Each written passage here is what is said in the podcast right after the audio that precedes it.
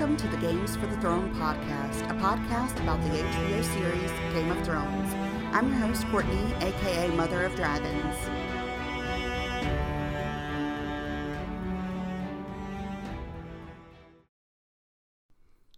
Welcome to Games for the Throne, the podcast. Um, today I'm going to be discussing episode 608 and 01, and I'll just kind of be going through um, by character and geography or group of characters um, and their location.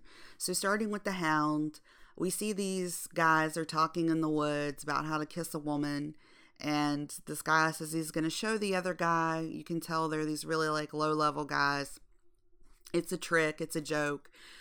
They're all laughing, and the hound comes up and he just starts swinging his axe and killing them. Like he cuts one of their heads off. Uh, the intestines spill out on it. It's really gross. And he wants to know where the man with the yellow cloak is that came up um, with them the other day um, to the little village. Uh, but the last guy won't tell him. So finally, he kills the last guy. Um, and then later on, he comes up on uh, Lord Beric Dondarrion and Thoros of Myr, who we haven't seen since like season two or three and they're hanging a couple of men, and one of them happens to be the man in the yellow cloak. And the hound says that um, he has dibs on them. You know, what are they doing with them? Because technically they're all part of the same uh, Brotherhood without banners. And uh, Beric Dondarrion says, Well, they attacked this village, they killed a Septon, they killed all these people. And the hound says, Well, that's what I want them for because I was living there. That Septon was my friend. Um, but Dondarrion says, well, you can't, you can have one of them, but the hound tries to negotiate for two. And they finally come to an agreement, but then they say, well, you have to hang them. You can't cut them apart with your axe. And the hound says, well, you know, that's bullshit. But finally, he kicks the bucket from beneath the yellow cloak and one of the other ones. Um, and yellow cloak actually starts to um, try to um, get the hound to give him some mercy, but of course that doesn't happen. So um, then he takes the guy with the yellow cloak's boots. That's just hilarious. Like the guy is sitting there, he's still strangling to death, and the hound's taking off his boots because why would you waste a good pair of boots? Beric and Thoros ask him to join the Brotherhood, but you know, he's not too keen on the idea. He's not really a good person. He's not really a follower. But um, says, Well, you know, that Lord of Light spared your life. You were able to beat me, and um, there's a reason for that. You're a fighter, you've always been a fighter, and we really need you to go north because we need to fight what's coming. So I don't know if they know about the White Walkers, or they're referring to the Wildlings, or um, they're referring to the Boltons and Winterfell. Um, in the book, The Brotherhood Without Banners is um, they say that they're still King Robert's trusted men. Like, um, you know, he was he died. They know something was up with the way he died, and they're really his justice. Um, so not really sure whose side they're on here, but it seems like they know that something's going on. They're talking about the coldness up north, so it seems like maybe that they know about something about the White Walker army. Cersei's in her room in the Red Keep in King's Landing. Of course, she's drinking, the resident alcoholic that she is. Qyburn comes in. He tells her that some of the faith militant are inside the Red Keep and that Tommen is aware of their presence. She wants to know where Tommen is, and Qyburn tells her that Tommen is um, with some of them in prayer. So she comes out of her room. She sees Lancel Lannister um, who, of course, is her cousin, and um, he helped her kill Robert. Also, they were having an affair, um, but then, you know, he decided to go legit. Now he's all um, in the faith and everything. And he tells her that um, the High Septon wants her, which is the same thing as the High Sparrow, wants her to come to the Sept of Baelor immediately. She says, Yeah, no, we had a deal that I could stay in the Red Keep until my trial. And he says, No, you never had that deal. He never promised that. You need to come now, or we're going to have to take you by force. Well, of course, the mountain's with her, so he steps in front of her. So there's like five or six guys. They each are holding up weapons, like they're gonna fight the mountain. And um, he picks one of them actually goes to hit the mountain. He picks him up. He's like strangling him. He throws him across the room. Then he goes over, reaches, and pulls the guy's jaw off of his face. So blood is running out through the red keep. Um, and also right before this, I forgot. Um, Lancel told her that she must order the mountain to step aside or there'll be violence, but she says, I choose violence. And that's what happens. So um, the others after that decide maybe it's not that important, we'll just come back later. And she tells them, We'll tell the High Sparrow that he's always welcome to visit. Then, sometime later, Cersei and the Mountain and Qyburn are walking into the throne room. Everybody's gathered. Um, Cersei walks up to her uncle, Sir Kevan, who is the hand of the king right now, and she says, I heard there's supposed to be a royal announcement. Why wasn't I informed? So, um, this must be where Jaime gets that uh, Lannister smartass from and Tyrion, uh, because Sir Kevan says, Yeah, so there's a royal announcement in the throne room right now. So she goes up um, to go stand by Tommen, and Sir Kevan says, Wait a minute, wait a minute. No, you can't go up there. You get to go up there with all the other ladies of the court in the gallery, and that's where you can stay. Down here's for the men, up there's for the women, and you're just a normal lady of the court. So she's not too happy about that. Then Tommen sits down on the throne and he announces that Cersei and Loras's trial will be soon. It'll be at the Sept of Baelor, and that he has decided to um, outlaw trial by combat. It's this archaic um, way of um, lords um, to be able to get out of things that they've done and, and a way to cheat um, out of getting an actual trial and getting justice. And so he's going to outlaw that practice, which means that the High Sparrow, uh, the High Septon, somehow knew that Cersei was going to choose trial by combat, and he has now intercepted another plan. So she's screwed because if she doesn't have trial by combat, she's got to go in front of seven septons. This is seven men. No offense, men, but that's not exactly um, a jury of your peers. So um, they're going to judge both of them. And Qyburn then tells Cersei that this old rumor that she mentioned to him, there's some truth in it. Um, so I'm not sure what that means. That's very interesting. What is he talking about? Maybe we will see before the season ends. Then we go to Riverrun. Brienne and Pod are there. Um, Brienne sees Jaime, and some soldiers come up to them. They've reached the perimeter, and she says, Well, I need to speak with Jaime Lannister. You can tell him I'm here. While she's in Jaime's tent speaking with him, Pod's outside. Bronn sneaks up on him and he puts him in a chokehold. Um, and he jokes around with them because, of course, they knew each other when um, Pod was Tyrion's squire and Bronn was Tyrion's like right hand man and protector. So Pod tells Bronn that Brienne is training him to fight Bronn says, Really? Well, is she teaching you this and that? And he decides him to give him a lesson of his own, uh, which is a pretty good lesson. It's about, you know, people sneaking up on you. So then we go into the tent with Jaime and Brienne, and Jaime's telling her how proud he is of her for rescuing Sansa. He's actually surprised that Sansa's still alive. And um, he says that, you know, that puts him in a little bit of quandary because Cersei wants Sansa in um, conjunction with Joffrey's death to see if, you know, she believes she had something to do with it. But Brienne says, Well, I'm here to talk to the Blackfish. Um, Sansa needs his help to regain Winterfell. She wants to take her seat as the Lady of Winterfell. Um, and Jaime says, Well, what army are you going to be using? And she says, Well, we'll be using the Tully army. But Jaime says, Well, they're a bit busy right now. So Brienne says, Well, you know, it's really crappy that you give the Freys this castle because they betrayed Robb Stark, who they were bannermen to, and um, she says, Jaime, you know, I know there's honor in you, but he says, you know, I can't go against my house. So once again, this Lannister thing, this thing with him and Cersei is pulling him down from being the good person that he can be.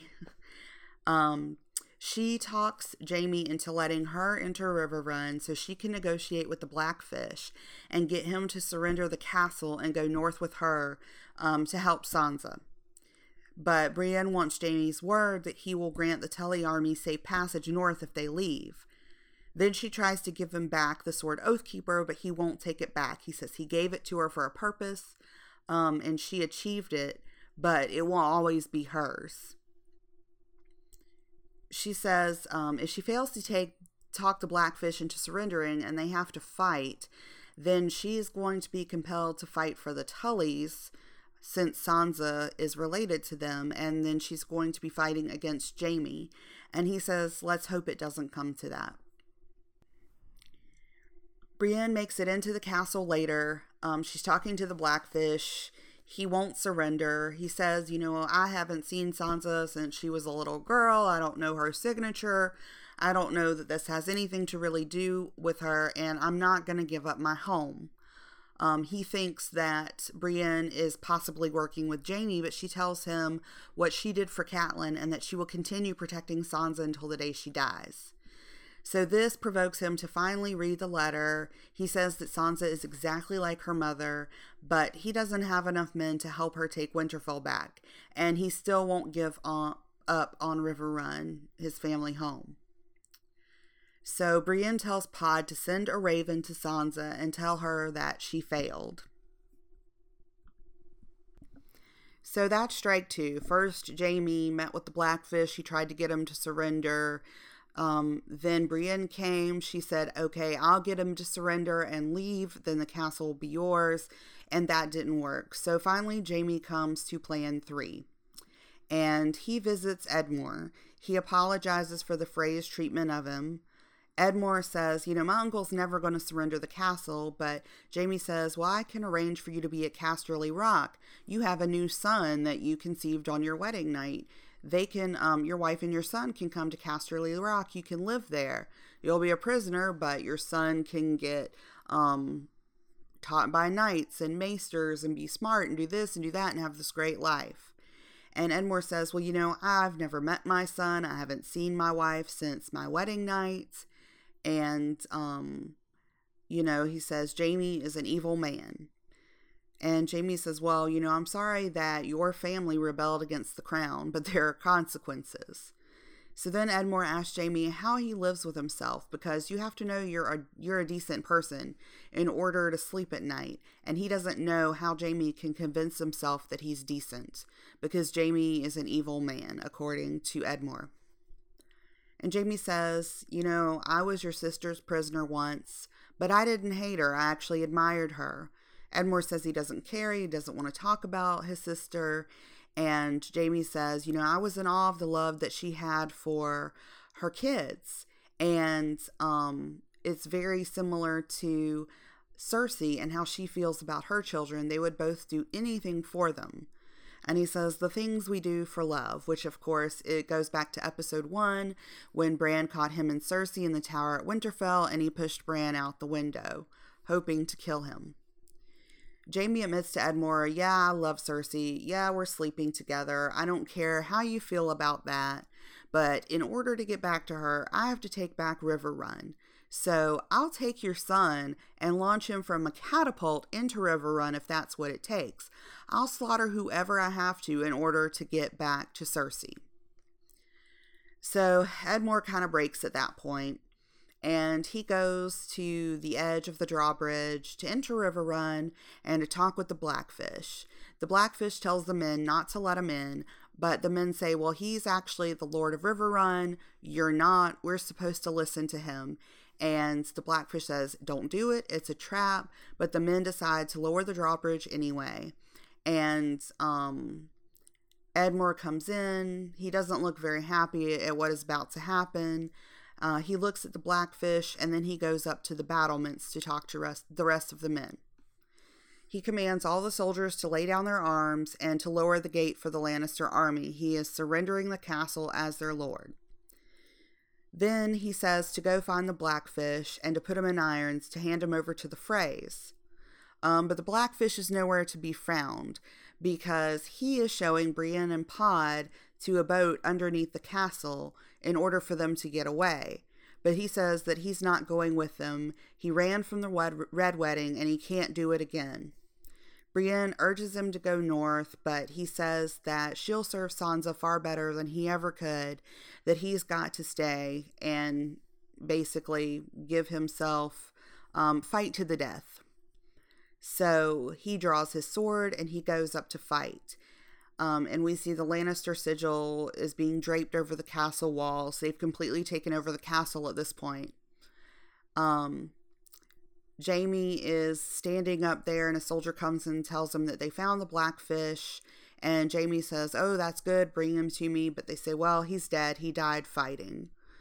And uh, that's that's real honor, and Jaime knows it. Jaime, I mean, I do feel bad for Jaime because he does get a bad rap on a lot of things. He's put in some pretty tough situations sometimes you know, again with the king slaying thing, yeah, but the king was an evil king that was killing and burning people alive and was going to blow up King's Landing. So, you know, but then I do see the point of, yes, well, you swore an oath to protect him and you killed him because you stabbed him in the back.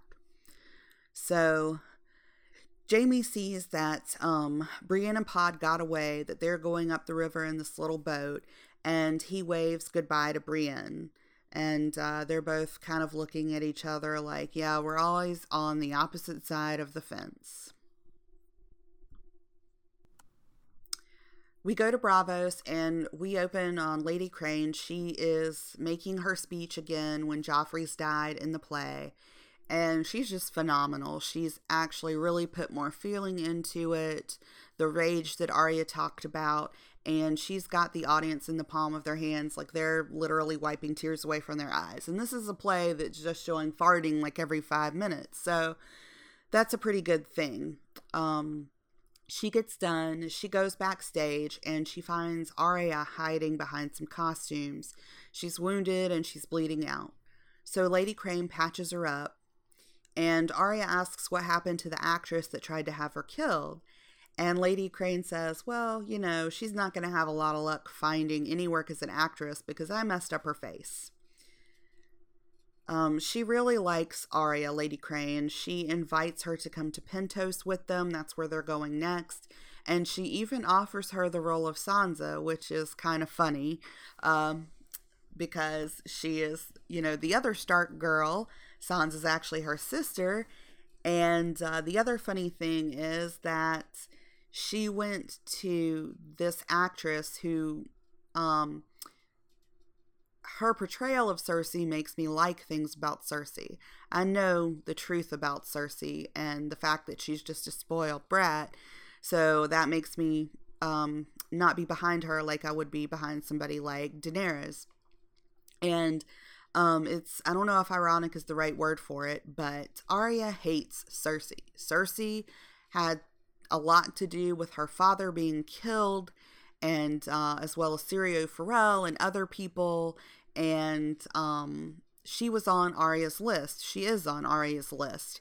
And yet, Arya has this relationship, this spark with this woman who is playing a woman that she hates. And when Arya sees her acting as this woman that she hates, she actually empathizes with her in a way. Uh, so it's very interesting. Anyway, all that to say that um, Lady Crane's helping her. They seem to have this bond, um, but Arya says, I can't go with you to Pentos. You wouldn't be safe. The other people wouldn't be safe.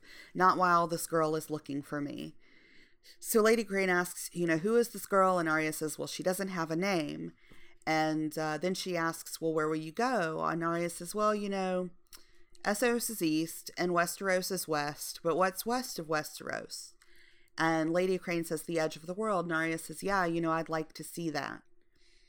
So um, she keeps doctoring, Lady Crane keeps doctoring Arya, uh, nursing her back to health, and she gives her milk of the poppy um, to help her sleep. But Arya is kind of hesitant because obviously she's going to be knocked out, won't be able to defend herself, but in the end, she drinks it. Um, Lady Crane comes back to check on Arya later. Arya's been sleeping. She's still asleep. So Lady Crane goes into the other room and I think she's getting more milk of the poppy, but she's got it hidden on top of some furniture. So she gets up on a step stool and uh, the camera pans around. You see this man behind her that you just know has got to be the waif with a face on. And um, Lady Crane turns around, she sees the man this noise happens. Arya wakes up. She runs into the other room. Lady Crane is on the floor. She's dead. And the waif comes out and says, You know, this is all your fault. She could have died um, without a struggle if you'd just killed her like you were supposed to. But, you know, she didn't know I had to kill her. And uh, the many faced god was promised a name. Um, and he was also promised another name, your name. So Arya runs, she jumps from the balcony, and the waif's running after her. So they're running through Braavos. Arya is able to dip inside somewhere. It turns out to be a men's bathhouse, but she comes out on another side. Um, but the waif's there. She's running and jumping from buildings after Arya. Arya just can't get away from her. She runs as fast as she can and she rolls down a lot of stairs, knocking over people's fruit baskets. She's gone through the market, and um, her wounds have opened up. She's bleeding again, and she's losing energy. And yet the waif is just still right on her tail. Arya um, climbs down another stairwell. She's gotten through to some short stairwell. It's not well populated and uh, she's leaving bloody hand marks all over the walls, which I assume is on purpose for the waif to be able to find her. So the waif goes inside this building and she finds Arya, and she tells Arya it'll all be over soon, and she asks if she wants to die on her knees or on her feet. But Arya draws out her sword needle, and the waif says, That's not going to help you. Haven't you learned anything yet? Uh, and then Arya swings needle. She cuts off the top of the candle, and it's dark inside the room. Then later, we go into the Hall of Faces. We see Jaqen walking around. He sees blood on the floor, so he follows the trail. And what does he find in the Hall of Faces but the waif's face is hanging on one of the hooks? He turns around. Arya is there to confront him and he says, You know, you told the waif to kill me. He says, Yes, but here you are, and there she is. And uh, he says, Finally, a girl is no one. So he's accepted her, allegedly, I guess, maybe because she's alive, and the waif isn't. But she says, A girl is Arya Stark of Winterfell, and I am going home. And um, she leaves, and he smiles and he gives her a nod. So it seems like he agrees, he understands, he's all for this. Maybe this is all part of the big plan somehow. Um, so Arya is going home. In Meereen, all of the Red Priestesses are doing exactly as Kinvara said. They are singing Dany's praises to the crowd. Varys and Tyrion are, are walking around. Um, Varys is going uh, on a ship somewhere. He's trying to find allies for Dany in Westeros. So that leaves Tyrion with his Grey Worm and Missandei. Um, and Tyrion is happy that there's peace. He feels kind of accomplished in the fact that he was able to keep peace while Dany's gone. Um, they toast to Dany over some wine. Uh, that's the first time Grey Worms drink wine. Um, Missandei has drank it once or twice, but she's enjoying it. Uh, Grey Worm, I'm not so sure. Um, Tyrion says that once Dany has conquered the Seven Kingdoms, he wants to have his own vineyard called the Imp's Delight, and he will only make wine for his friends. So I would hope to be one of those friends. Um, then he asks Missandei to tell him a joke, but she doesn't know any. So then he tells this joke about a Stark, a Lannister, and a Martell are in a tavern, and they're each handed a glass of wine with a fly in it. Well, the Lannister, of course, goes off, yells and screams. The Martell um, picks up the bug, eats it, then drinks the wine. And the Stark picks up the bug and says something like, Squeeze it out, squeeze it out, you bugger. I don't know if it's like talking about the wine that the fly might have drank that the Stark wants back. anyway, apparently it's funnier in Westeros. They didn't get it. um, so then Missandei tells a joke about um, two scribes on a boat, and I don't know, I can't remember it. It's cute, but not not really funny. And then uh, Grey Worm kind of somehow tells a joke saying that um, the joke that her joke wasn't funny. Um, so they're having a good time. They're laughing. They're finally breaking down these barriers of, you know, Tyrion's way of thinking and his affluence um, and their way of thinking um, from their oppression. So um, it's really good because Tyrion, you know, um, when people are privileged, they don't always realize they're privileged. I think Tyrion definitely does, but he doesn't always realize the way that he acts to people who are not. Um, so it's good to see them um, getting along. But of course, that's not for long. The bells start ringing. They go outside, and the masters have come back to wage war on Meereen. There, all these ships are coming, and Missandei says they came to get their property back. So they were not happy with Tyrion's agreement. Basically, they just went home and gathered their army because they want to come back and defeat them, get rid of the Dragon Queen, bring back all the slaves. So the masters are tearing up the city. They're launching these fiery catapults um, into the pyramids. Um, hell's breaking loose everywhere. And Tyrion tells Grey Worm and Missandei, you know, I'm sorry, I was wrong. I, I tried to reason with them like men, but you know, obviously you're right. Um, they're not normal men. Uh, Grey Worm tells Tyrion, you know, you don't know about military strategy. You really need to let me figure out how to do this. We don't need to go here and fight. We need to stay in the pyramid and wait for the masters to come to us because this is the most secure place. Then they hear something on the roof of the pyramid, so we really don't know what's about to happen and um, they go out to the balcony to see who it is, and it is Queen Daenerys. Uh, she has just landed on top of the pyramid and gotten off of Drogon. He's flying off in the background, and they all bow to her as she enters the room. And that is the end of this episode. Um, so, um, a lot going on. I mean, a bit of some filler with Riverrun, but something I think we had to see. It made sense. Um, you know, Arya has finally killed that horrible girl, and she's abandoned the House of Black and White. Um, she's heading back to Westeros, and uh, Jaime, Jaime was once again forced to sacrifice the good part of himself so he can get back to Cersei. Cersei, who's just going to keep dragging him down. Um, Cersei's definitely screwed if she can't do trial by combat, so I don't know what she's gonna do. And what is Qyburn talking to her about? What is this secret rumor thing?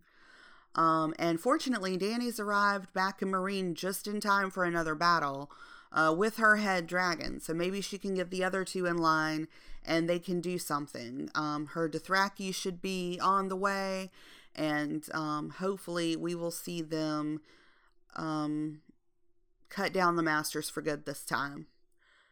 So that's all I have for this episode. Um, I have two more episodes to go, and then I really wanted to do an episode of what I think is going to happen in season seven, um, which I might do before I finish the next two episodes. I'm only a few days away from Sunday.